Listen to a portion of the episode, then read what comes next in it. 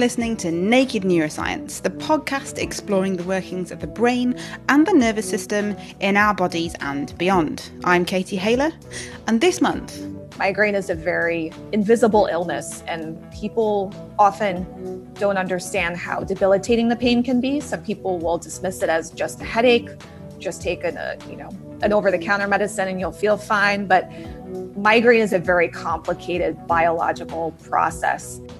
We're back on headaches, looking specifically at migraine. What's going on in the brain when a migraine's happening? What causes them in the first place? And what can be done to help?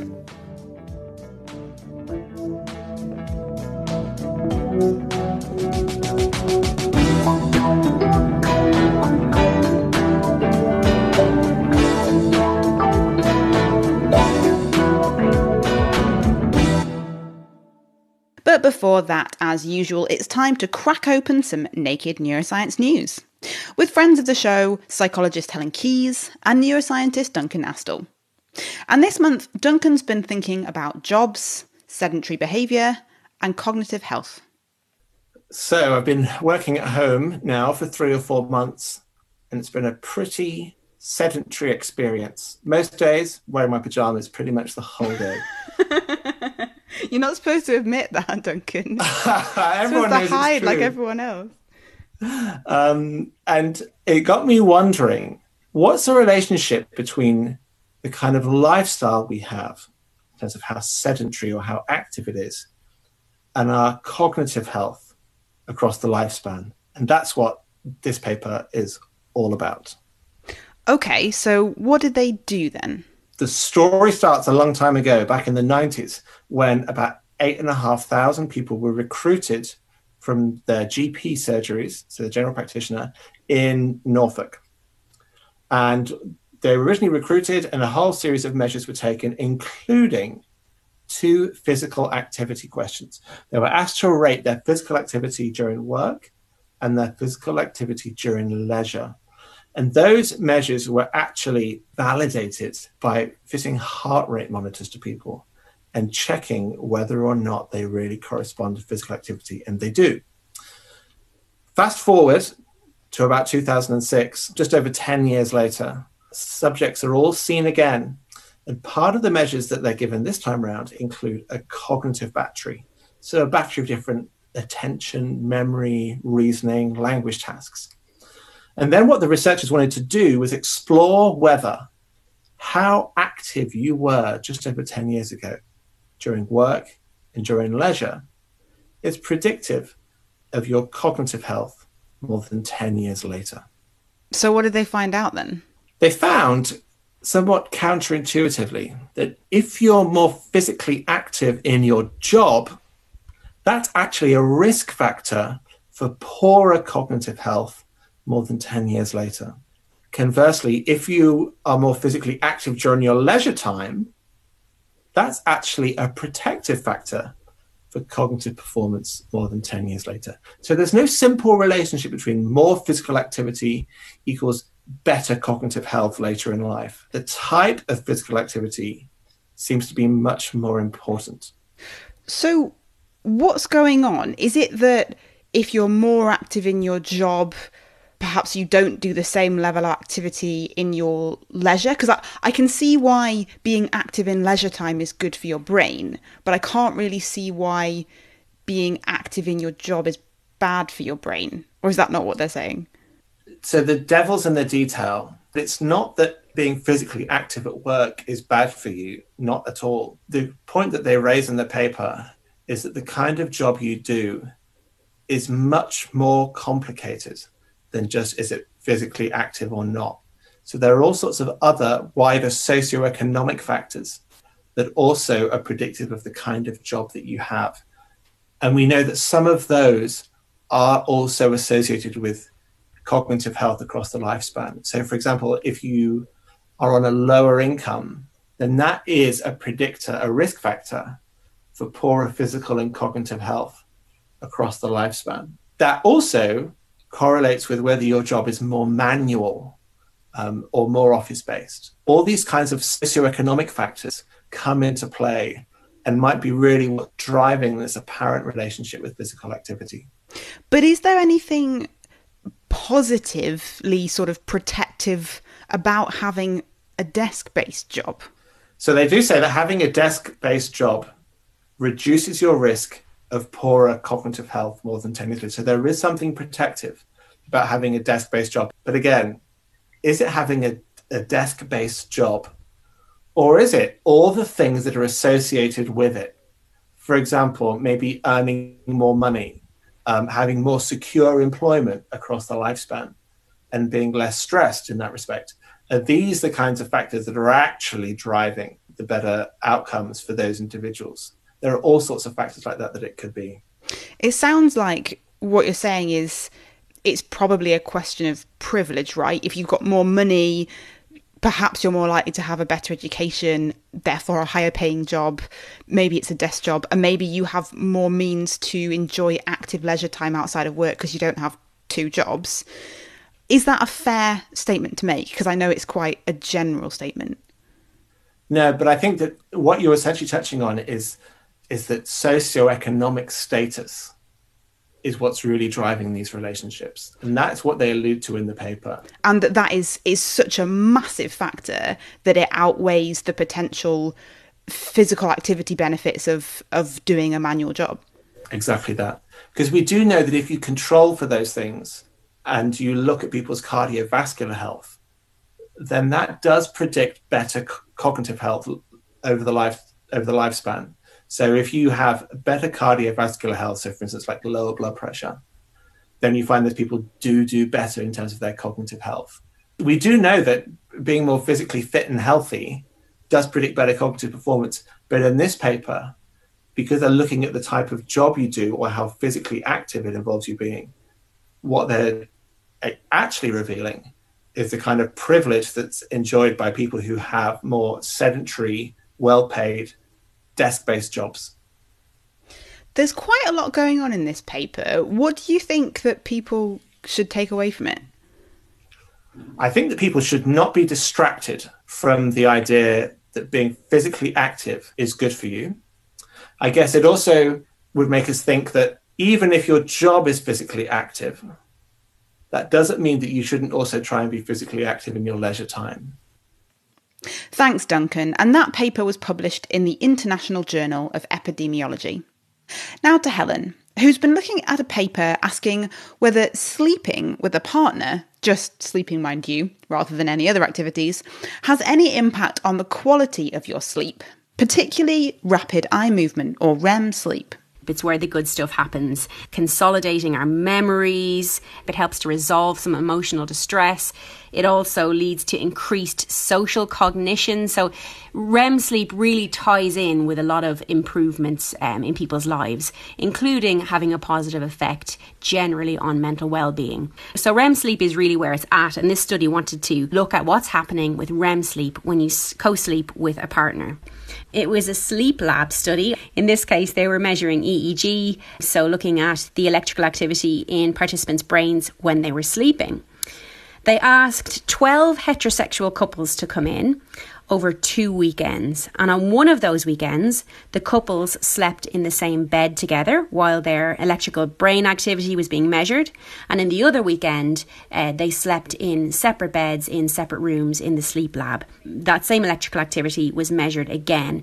The couples also completed questionnaires about their relationship quality. So, the depth of their relationship, the amount of conflict in their relationship, the support they felt from each other and also got to complete the passionate love scale about their relationship. Were these couples people who slept together normally? Couples who had been together for um, at least three months in a situation where they, they were sleeping together every night or almost every night for the last three months. So, yes, there were ah, certainly okay. couples who did normally sleep together. Tended to be rather young couples, so the average age was 23, but they were in fairly solid, um, committed relationships. And the authors found that the couples spent a higher proportion of sleep time in this REM sleep when they were bed sharing compared to when they were sleeping alone. This REM sleep that they engaged in was also less disrupted, so better quality when they were sleeping together. So that's really lovely. They found a really nice effect that might explain why they had more REM sleep. They found there was greater synchronization of sleep cycles when couples slept together, more so than when they slept alone. This synchronization between your sleep cycles was strongly correlated with the depth of your relationship. So, the deeper your relationship was, the better the quality of your relationship, the more synchronized those sleep cycles were. That's very cute. That is very cute, I agree. what about deep sleep? Do we know if this has any effect on the other bits of sleep? Because I know REM sleep is really important, but it's not the only type, is it? It's not the only type, and we generally go down through stages of sleep. So when we talk about, you know, the architecture of sleep, you're going down from, you know, stage one, stage two, stage three, stage four into deeper sleep, and it's it tends to be after that very deep period of sleep that you can then go into this this REM sleep. But these periods of actually quite high electrical activity in the brain that's what's happening during REM sleep, they seem to be really key to people feeling that they've had a good sleep. So if you are just engaging in other types of deep sleep, you don't feel as refreshed, you don't feel that you've had as good a sleep. And continually depriving people of REM sleep, even if you're allowing other types of deep sleep, can lead to quite serious psychological problems. It's, it's just really essential to humans and, and other animals that we engage in this REM sleep. As we're such a social species as humans, I can see the logic of why, you know, having a, a closely bonded relationship and sleeping in the same place would be good for your sleep, but do we know what's actually going on to make it that way? We don't know. So it could be that, you know, you just feel safer when you're sleeping with a partner. And that would tie in nicely with the, the correlation with the depth of your relationship. That makes sense from an evolutionary point of view. If you feel safer, you can enter into that deeper sleep cycles. And then the other aspect that could be driving it is this synchronization. So if you have a deep relationship with someone and your sleep cycles are somehow synchronizing with each other, perhaps that just spurs a more, a better rhythm. Um, of going in and out of these sleep cycles. We don't quite know why, but that synchronization seems to be key to both people getting a better night's sleep and getting more REM sleep. Do you think it could be influenced by just what you're used to? Because sleep, for me, is associated with routine. You know, I have a sort of bedtime wind down routine, and I'm just wondering if these couples habitually sleep with their partners in a study when you're sleeping by yourself, it might just feel a bit weird and you might just sleep worse. It's absolutely a good hypothesis. There has been other research um, looking at people who are single and how they sleep? That's a great question. And we have found in the literature that people who are in couples generally sleep better and report subjectively feeling that they've slept better than people who are single and sleeping alone. So that research has been done, but I don't think it's been done in this detail, looking at actual electrical activity in the brain because REM sleep is so associated with this social cognition and sociality, it's really interesting that there can be kind of a, a positive spiral happening here. The authors say it's likely that this has a really nice effect. You you sleep together with your partner, you have more REM sleep, which in turn leads to um, more positive mental health and more pro social behavior and your willingness and ability to engage in social behavior, which can be obviously very nice for a relationship. Um, it also would make you think twice about perhaps, you know, sleeping on the couch if you're having a fight with your partner, because that, that potentially could lead to worse sleep, less sociality, leading to less sleeping together altogether. So uh, it does it does seem to be have a nice positive pattern there, sleeping with a partner.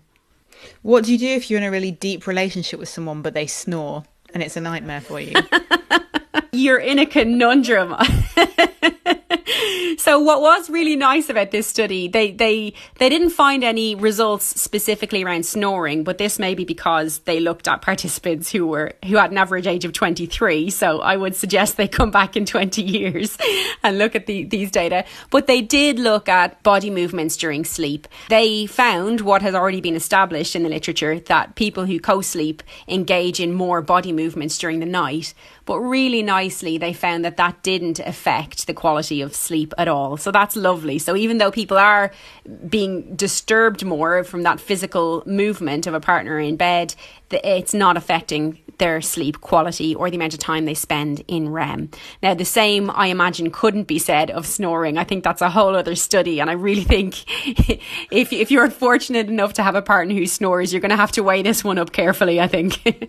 Thanks, Helen. And the paper we were musing over just then has come out recently in the journal Frontiers in Psychiatry. And we've linked to those papers, as usual, on our website if you want to read more. So the references and interview transcripts can all be found at nakedscientist.com slash neuroscience. And if you've got a question or some feedback for us, you can email neuroscience at nakedscientist.com. Welcome to the Naked Gaming Podcast with me, Chris Barrow. And me, Lee Milner. Every month we look at the latest gaming news. Because we've been really locked away all the time. This yeah. gave me an outlet and somebody to talk to and uh, actually talk about things that are going on. We review the biggest releases. If it's like a film, forget it. I'll watch a film. I just want to get in there, shoot some baddies. And because there's a simulator for almost anything, we play some of the strangest ones available. The best thing is you can set off without letting everyone on, just like a real subway underground driver. Yeah, mind the gap, you idiot. The Naked Gaming Podcast from The Naked Scientists. Download it now wherever you get your podcasts.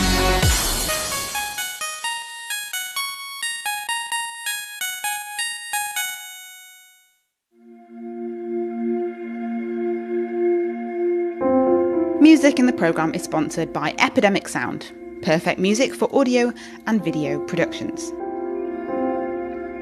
And last month we dipped our toes into headachy waters.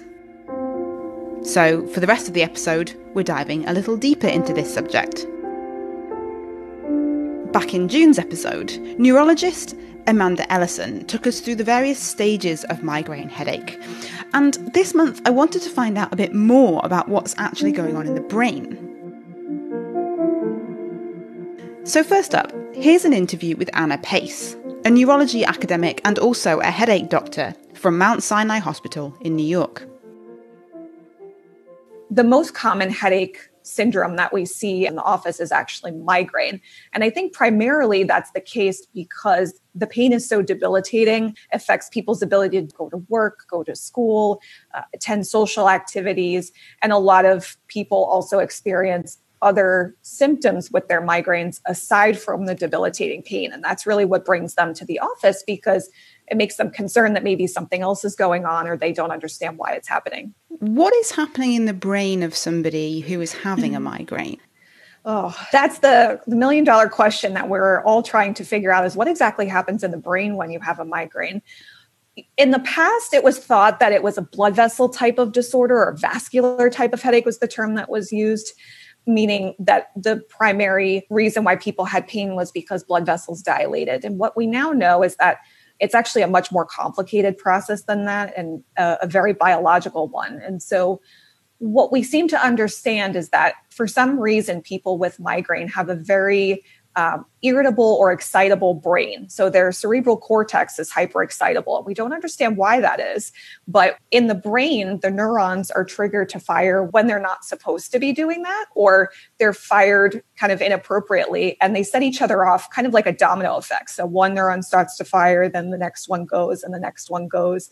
And so all, all of a sudden, all of these nerves are activated, and then it's followed by a wave of inactivity or what we call cortical spreading depression. And as that happens, there are chemicals that are released in, in the brain that cause inflammation, which then lead to the blood vessels dilating and pain being experienced. So it's actually a, a, very complicated interplay between the electrical activity of the brain as well as blood flow. Now, that's kind of the mainstay pathway that we think happens with migraine. But to be perfectly honest with you, the more and more research that we do, the more we understand that there may not actually be other pathways that are a little bit redundant or they cross with this particular type of pathway, which could mm. explain why certain people have some symptoms of migraine versus others, or maybe why certain treatments work better for some patients than others. So I think it's a very um, heterogeneous type of pathway, and patients really uh, experience it differently, even though we still use the term migraine. It sounds really complicated. Do, do we is. know what's happening right at the beginning when you said you have nerves firing maybe inappropriately, I think you said. Why is that mm-hmm. happening? That we don't seem to know. I think primarily we understand migraine to be a genetic type of disorder or or people with migraine have a genetic predisposition. So for some reason their brain is wired in this way to be hyperexcitable. This is kind of the area of research that people are really looking into because we don't understand why some people have this and other people don't. Obviously, it does run in commonly in families, but it seems to be some chemical imbalance in some of the electrolytes that flow back and forth through the nerves, but we don't understand why that is for some people and not for others. What's going on with aura? Because when I was speaking to Amanda Ellison in the previous episode, I mentioned that I'd mm-hmm. had I think only two migraines in my life, but I just felt this massive sensory overload lights mm-hmm. noises it just made me feel utterly awful and i got all these splodges in my in my vision mm-hmm. why do some people get this sensory overload and why do some people not I actually get aura as well. And this was one of the main reasons why I wanted to go into headache medicine because I just could not understand why this was happening. So, we use the term aura to mean the neurologic symptoms that come prior to the pain that people experience. So, commonly, people will experience uh, squiggly lines or zigzags in their vision, kind of looks like a kaleidoscope. May start in one spot, get bigger, move across their vision. Some people will get a tingling, almost kind of pins and needles sensation, followed by numbness. And some people actually notice their speech change. And that's really a result of the activation followed by the wave of depression. So, depending upon which part of the brain is active, some people are a little bit more sensitive to that pathway than others because the brain is being activated. For example, in the occipital lobe, which controls your vision, you may start to see things that are not there. It, then it goes away as that wave of activation starts in the back of the brain and moves forward. Occipital lobe gets activated, you see things and then it goes away as it hits the sensory cortex you start mm. to feel the pins and needles sensation and then that goes away if it hits the cortex involved in speech you may have some difficulty finding your words or being able to say the word that you want to get out. The sensory overload component, because the brain is using up all of this energy on this process that's going on, you know, any type of stimulus, light, sound, smells, movement, almost kind of overloads the brain and it can't function in the same way because its energy is being used up during this process. And so people often want to be in a dark, quiet room, and really any type of stimulus is just so incredibly uncomfortable. And as the headache continues to progress and the pain starts to resolve, people often feel what they call a migraine hangover. Mm. When you were talking just then about speech difficulties, that mm-hmm. seems quite scary to me because that sounds like a stroke. Is there any relationship between what's going on in a migraine compared to in a stroke, or am I barking up the wrong tree? No, that's actually a really great connection that you made. There is some data to suggest that people who have migraine with aura specifically are, especially women, are at a slightly higher increased risk of stroke compared to the general population. The risk is still very, very low, but it is something that we do counsel our patients about. For patients who experience aura, it can be incredibly scary because it's this transient neurologic symptom, especially speech. I think my patients who have speech changes in particular always get very anxious when this happens because sometimes you don't know is this just my migraine or is this something else? Normally, with migraine, it tends to be progressive. It starts, it gets a little bit worse, and then it goes away.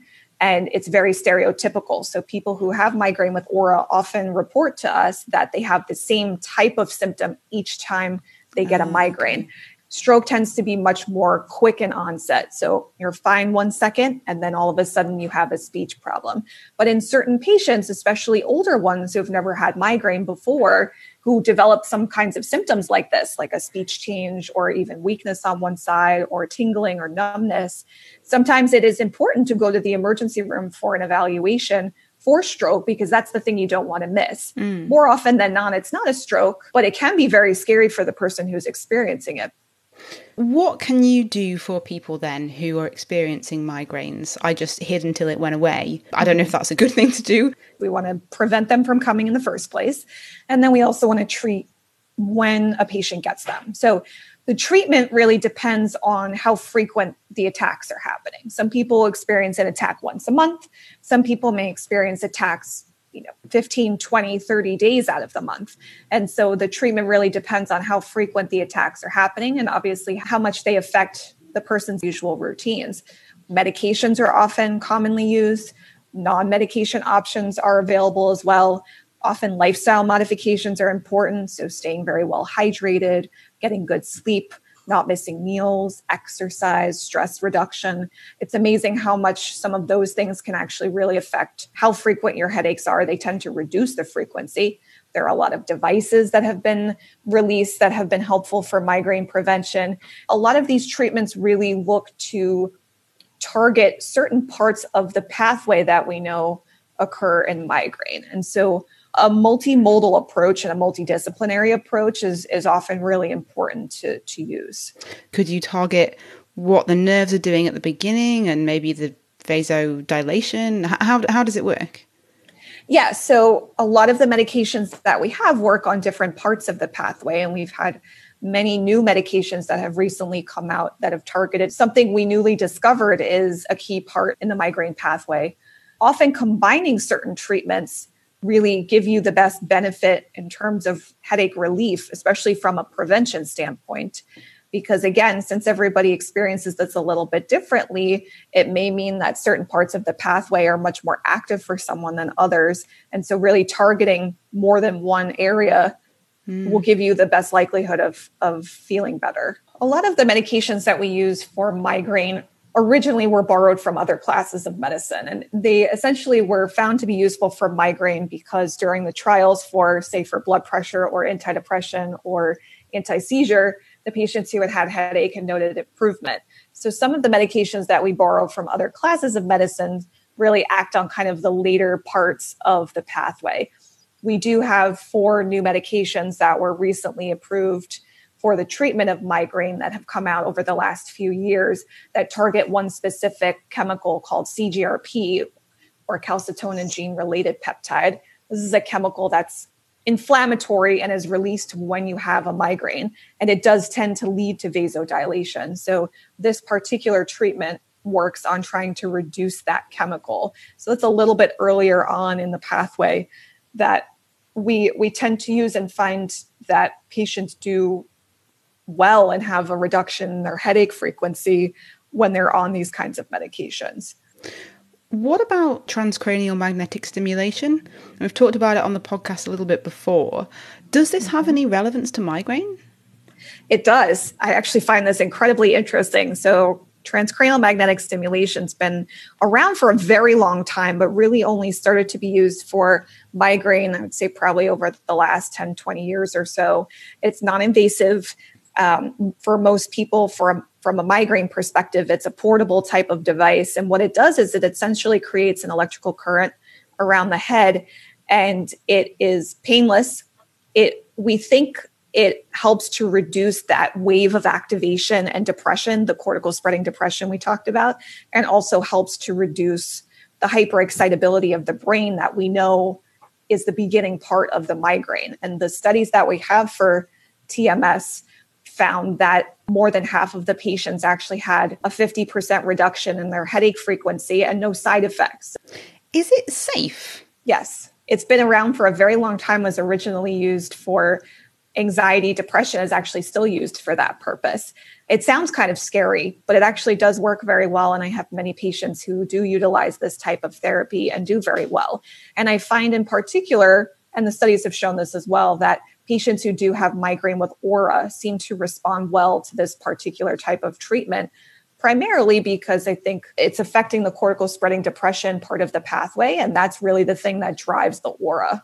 What does it look like? I'm imagining that you wear some sort of special hat and then get zapped. What?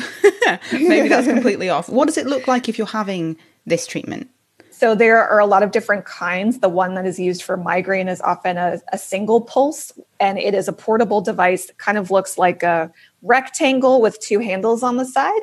And people use it in the back of the head, kind of almost like um, it's kind of like they're using a scarf. Like if you were to pull it around the back of your neck, except you put it up to the base of your head, and there are two buttons on the side that you would hit. Looking forward, where are the the areas that need work or the, the areas of unmet need in headache medicine specifically? Primarily understanding a little bit more about the headache pathophysiology is important. Like we talked about, why is the brain so hyperexcitable in the first place? Why do certain patients respond to some treatments when others don't? Is there just this one pathway that we know about? Are there multiple redundant pathways? And I think understanding really what happens in the brain can really help people create more targeted treatments. And we know, you know, these last four medications, the CGRP antibodies, have really paved the way for new research looking at targeted therapies. And coming up in the pipeline are other chemicals that we have found that really do trigger migraine attacks. So, in theory, I think the areas that we really need to work on are creating more targeted therapies, maybe more individualized therapies related to the information we find as a result of this research. And also, there are certain patients who aren't able to take certain medications that we have available for migraine, whether or not it's because they have another medical problem that will not allow us to use it, or if they're on other medications that will interact. And so, just having some more treatment options that are safe for those patients, I think, is really the other area uh, of unmet needs that we really need to address.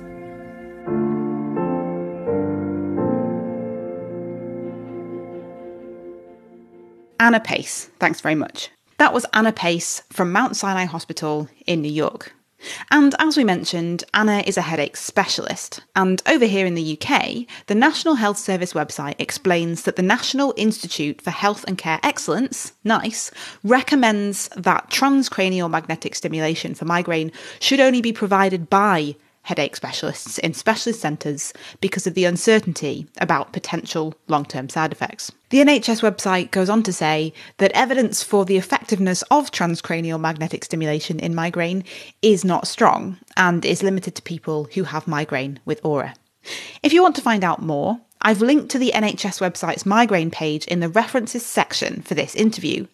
Check out nakedscientist.com slash neuroscience and look for this episode's page.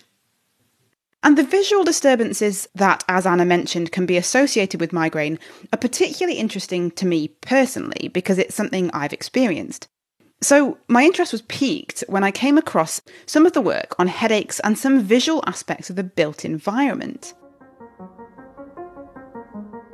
Arnold Wilkins is a psychologist from the University of Essex who's interested in these visual disturbances. And he told me there's rather a lot of the brain devoted to what we see and that the brain has evolved to process natural images. This, he says, can cause a bit of a problem when we're asked to look at a lot of unnatural images. Spatially repetitive stripes, for instance, which means the brain needs to work a bit harder, and the resulting headache can be quite a pain. A student of mine took photographs by standing at the side of the curb and aiming the camera across the street somewhat randomly. we were able to analyze the images using a computer algorithm written by my colleague Olivier uh, Penacchio, and we were able to predict how uncomfortable people could find these images. All the, the algorithm did was to measure statistically how unnatural the images were. Some are more unnatural than others, you see. The worst patterns are probably those in um, the escalator stair treads that you get in department stores and the underground. But they're uh, everywhere. They are, yes. These patterns and stripes are there partly because of the way we build things, so they're a component of modular construction, but they're also there as decoration because designers, for some reason, seem to like them, which is unfortunate. Um, because, I mean, for example, I could give you an example. There was a, a, a large, brand new bank built.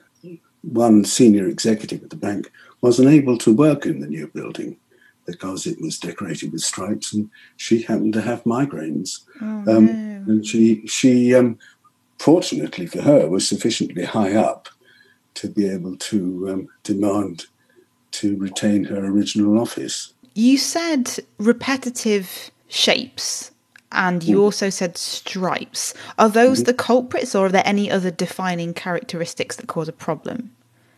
We can define them mathematically using Fourier analysis, which is a bit complicated to explain, but basically uh, looks at the world as if made up of lots of um, sine waves in different orientations and different wave lengths. And uh, by analyzing those uh, using a simple algorithm, we can predict discomfort. Um, we can explain a surprisingly large proportion of the variance in judgments of discomfort um, from such a simple algorithm. It's interesting because all the algorithm is doing is effectively saying how unnatural is the image. Um, it's the images that make the algorithm go off, as it were, are particularly stripes, but anything that's spatially repetitive, they don't have to be obvious stripes. If you look at a, a modern office block, we'll easily do it. That sounds like quite a big problem because if you're consciously visually aware of something that looks uncomfortable, at least you can try and take some sort of action. But what it sounds like you're saying is that you can be unaware. Yes, largely. We're not usually aware of what causes headaches. I did a study a long time ago which showed that fluorescent lighting caused headaches. In fact, it doubled the number of headaches that office workers experienced. We compared uh, the flickering type of fluorescent lighting with a, what was then a, a modern flicker-free type, and um, none of the none of the participants attributed their headaches to the lighting. But when we change the lighting, the headaches halved. So people really don't know what triggers their headaches. It may well be something visual that they're not aware of. Do we know what's going on in the brain to make them uncomfortable? Has anyone stuck someone in an MRI scanner and, and watched them watching images?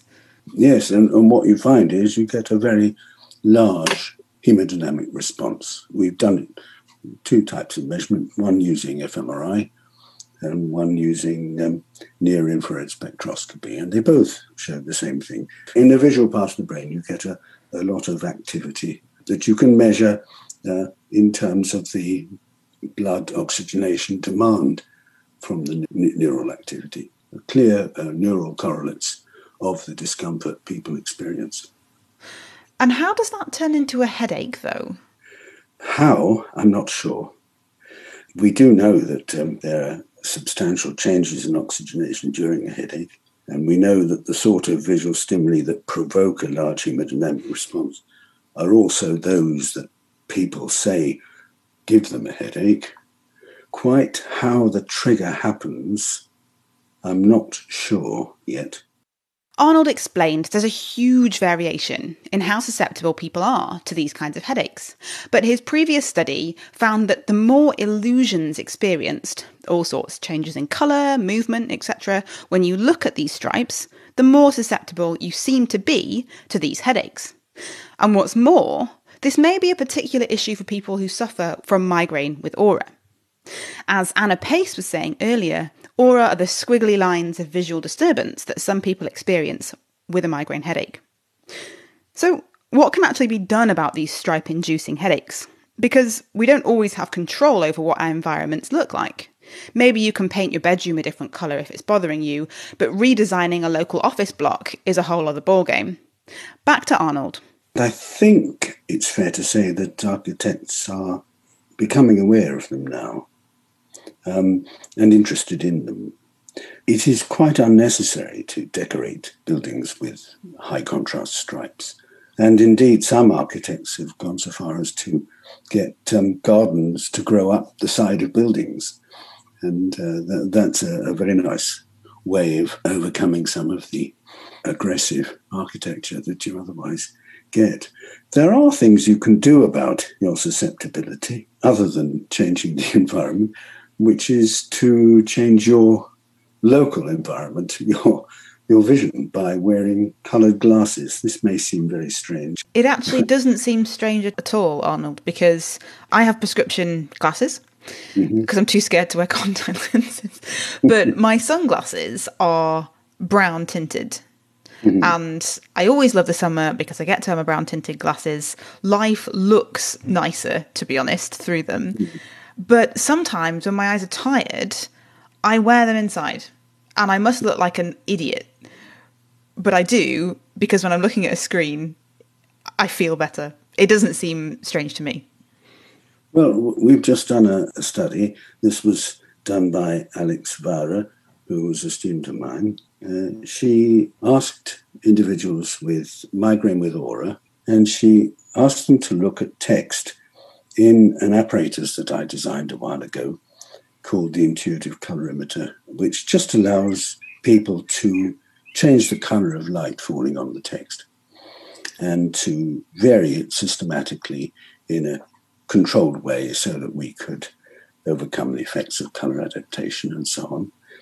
And uh, the interesting thing was that all of the individuals who had migraine with aura chose a very strongly saturated color, a very strong color, um, uh, very different from one individual to another. But um, when we gave them glasses of that color so that they could get that colored light under normal illumination, their ability to search for words in text was greatly improved. When we gave the same task to individuals who didn't have migraine or had migraine without aura, no such choice of strong colors. They everybody chose the colors they would normally experience in everyday life. So from a yellow through to a white, through to a bluey, bluey white from the sky. So um, there are huge differences in the choice that people with aura, migraine with aura, um, make as compared with migraine without aura or headache free people. There's a clear link between migraine with aura and colour which is curious, and we've got to explore it further. Do you know what's going on? Uh, well, um, we know that when people wear a colour they find comfortable for um, looking at things, the size of the hemodynamic response in the visual cortex is reduced. Uh, in migraine, one of the early findings was that people with migraine have an abnormally large uh, hemodynamic response in the cortex. The, the brain was measured using fMRI, and you look at something called the blood oxygenation level dependent signal, and that was larger than in headache free individuals in response to certain patterns. When these individuals with migraine with aura wore coloured spectacles of the choice of colour they found comfortable, uh, that abnormal response was reduced, it was normalized. Whereas when they wore colored glasses with a different color, there was no such reduction. So the color choice is critical. It's only when you get the color right for the individual that you get these beneficial effects. Arnold Wilkins, thank you very much. There's so much more to understand about colour in the brain. And if you want to delve a little deeper with this podcast into how the brain processes colour, then check out our Colour on the Brain episodes from February and March 2020. You can find them, as with all of our episodes, at nakedscientist.com slash neuroscience, or wherever you get your podcasts. And that's all for this month. Thank you to Arnold, thanks to Anna, Helen, and Duncan. Join me in August for more Naked Neuroscience, but until then, thank you very much for listening and goodbye.